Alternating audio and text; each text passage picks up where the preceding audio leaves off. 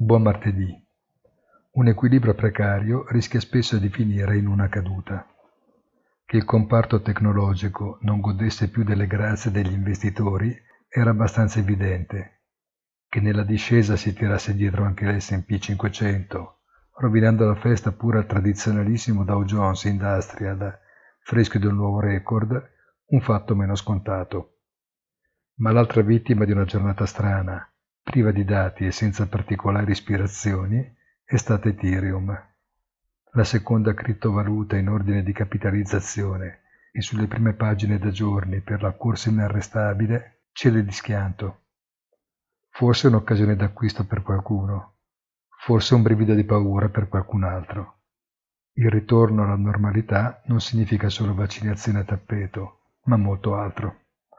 Buona giornata a tutti e come sempre appuntamento sul sito easy-finance.it.